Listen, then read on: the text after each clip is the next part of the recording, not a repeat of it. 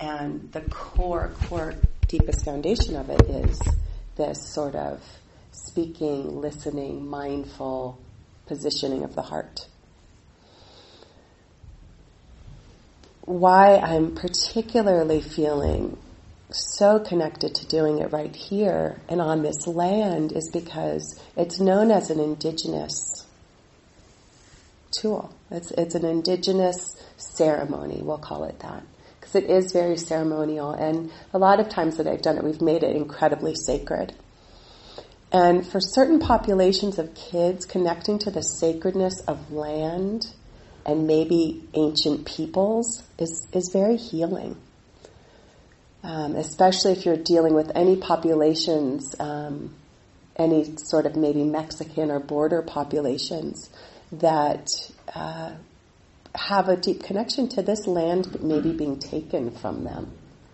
To really honor um, sort of the tribal existence of the lands that we are spending time on everywhere across this country. So sometimes I find when I go into schools, they don't want to have a sort of metaphysical, you know, um, unicorns and crystals type of experience, but they really connect to feeling this core, root, deep, indigenous, tribal experience.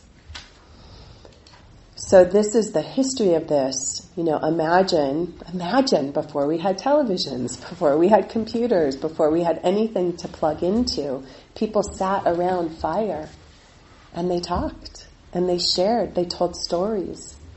Um, they, they problem solved. That's where the leaders of the tribes would go to talk out politics. You know, we've lost so much of that circling up and being together and listening. So this is a way to get to reinvent and do that again. If we could have, it would have been really amazing to have done a fire outside and really have had that experience, but you can hear the, I can hear the thunder now, and it would have been maybe too hard for us all to hear each other outside, but it's really beautiful to do around a fire if you can. Um, but for the purposes of, of here, lighting a candle is an integral part, if you can. Some institutions you can't light fires or candles, but if you can, I can't see you at all. Move forward a little bit? Not moving back, I promise. um, the fire is an integral part of, uh, of there being a center. And I'm going to talk a little bit more about the center. First, I want to talk about the form. Setting the space is a big part of, of council. And so it's always done in circle. There's no hierarchy in council. Even the facilitator is obviously one who's setting a tone and who's setting certain prompts, but the facilitator is as equal as anyone else in the circle. And this is a big part and reason as to why it's important. Um, Tiffany, I'm going to ask you to put that down for now, okay? Why it's important to um, be able to see everybody's face. Because you all have experienced kids that hide, kids that sit in the back, you know, that really don't participate so much. And this is an opportunity for everybody to be seen and to come forward. And I've seen some of the shyest, most introverted, or most rebellious kids really just blossom in council. So circle, setting the space, really important circle. I always tend to let the tribe build the centerpiece. I'll start it. You know, I, like I brought the flowers. I went and got the wildflowers and the candle today. And then letting your tribe, whoever they are, build it themselves. And sometimes it's cell phones and, um, you know, pads and pencils and it's whatever they want to bring and put in there. Poetry sometimes. And, and it's kind of amazing because it, then it feels like it's theirs. It's their sacred space. Um,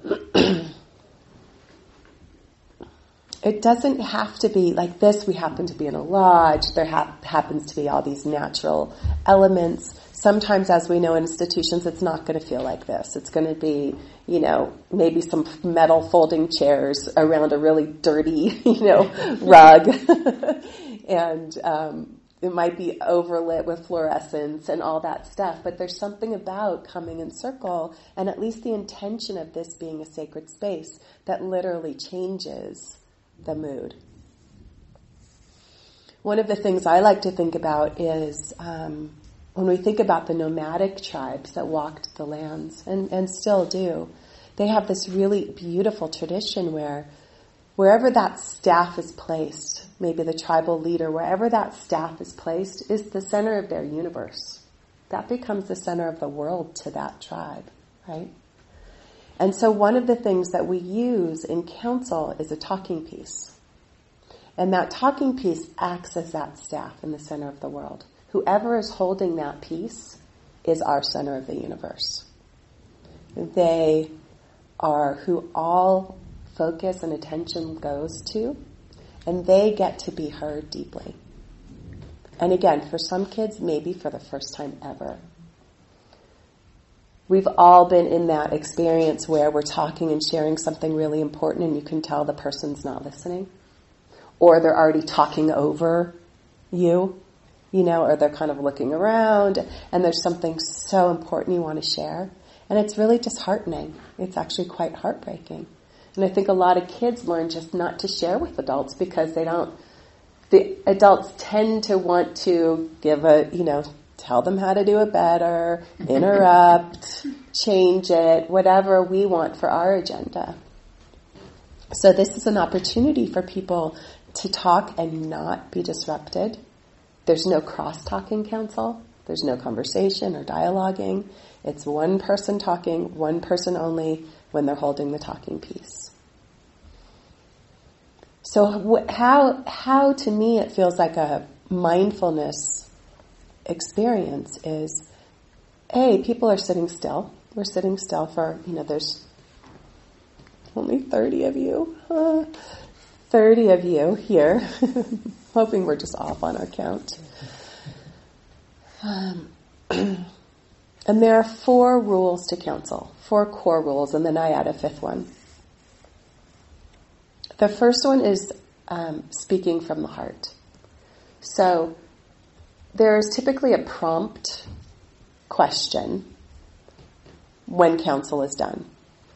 And so it's an opportunity to just share your response to the prompt. Now, oftentimes we want to rehearse what we're going to say. We want to be funny, we want to be smart, we want it to be perfect, we want it to be just right. But if we're doing that, then we're not doing the second rule, which is listening from the heart. If we are truly listening to somebody, we're not also thinking and planning what we're going to say. When we're truly listening to somebody, that's all that we're doing. And we might be having a mindful experience when we're listening. Maybe there'll be some a fluttering of the heart. Maybe they'll say something that rings true to you. Maybe they'll say something that you're like, wow, they really got that wrong. You know, we're going to have opinions and judgments going on in our heads when people talk. Pay attention to that. Really watch how just when somebody's speaking and sharing their truth, how activated we can get. So really just allowing somebody to speak and deeply listening. The third one is being spontaneous. So that ties in with the first one and the second one. If we're really truly deeply listening from the heart, we're not planning what we're going to say, and we're going to be totally spontaneous. So when it's your turn, let yourself see what comes out. A, what somebody's going to say something, you're going to be like, oh yeah, yeah, yeah, me too, me too, me too, right? And then by the time three more people go, you've probably already forgotten that completely, and something else has come to the mind. And then maybe that goes, and then something else pops in. So by not planning and letting yourself be completely spontaneous, you might learn something about yourself. You know, you might surprise yourself about what comes out. And then being really gentle and careful not to judge what came out. In a lot of the teen groups that I work in, this one kid on the last teen retreat, he said he had a sharing hangover. because there were things he he felt so in the moment and excited, and you know, and then after just that voice going, "Oh, why did I say that? I said that. That was too," you know. So obviously, using your wisdom here, not to have to have a sharing hangover, but seeing how much you can just speak from the heart and share of yourself, and not need to be any way about it. Right? And then the last one, how council calls it is being lean. So when when in a big group, we can't take up too much airtime, right? Because we are doing we're in a process together we want to give everybody the opportunity to share. Um, and so being lean is very important. One of my rules of council when I teach council is I don't let anybody pass. Plenty of council facilitators do. I don't. Um, it's and it, and I feel like it's worked that well for me because of the of the quiet kids who are so used to not sharing and letting those super chatty kids take up all the time. Then we get caught in those dynamics still, even in council. So with the being lean rule for the chatty people, and with the everybody at least says one word, like I just want to hear one thing come out of someone's mouth, then that way everybody is heard. And I've had many years where by the end of my, you know, if I'm doing eight weeks with a group or something, the most shy of kids are really sharing and because they're not being interrupted and they're not being judged and they're feeling safe and it's really good. And so the fifth rule um, that I came out with, um, well, it's not only me, but is confidentiality.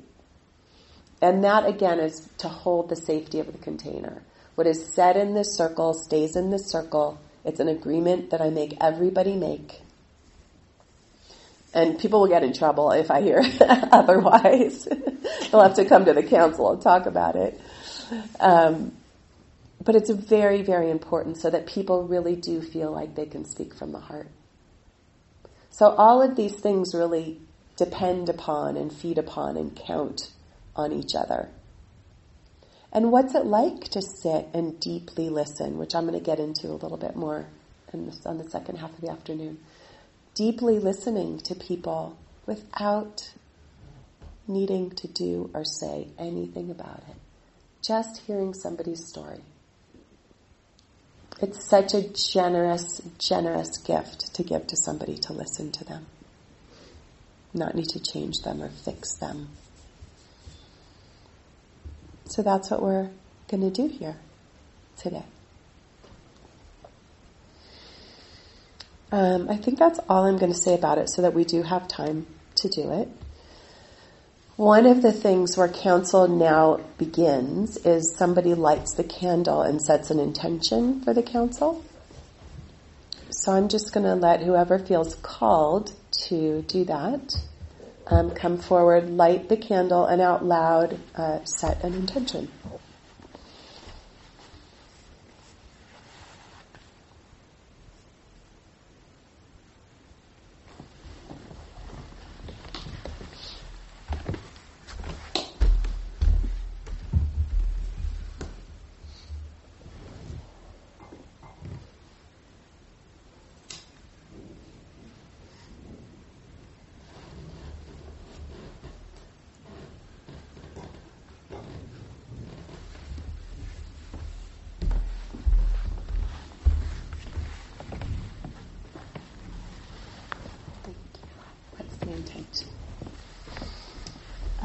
Openness.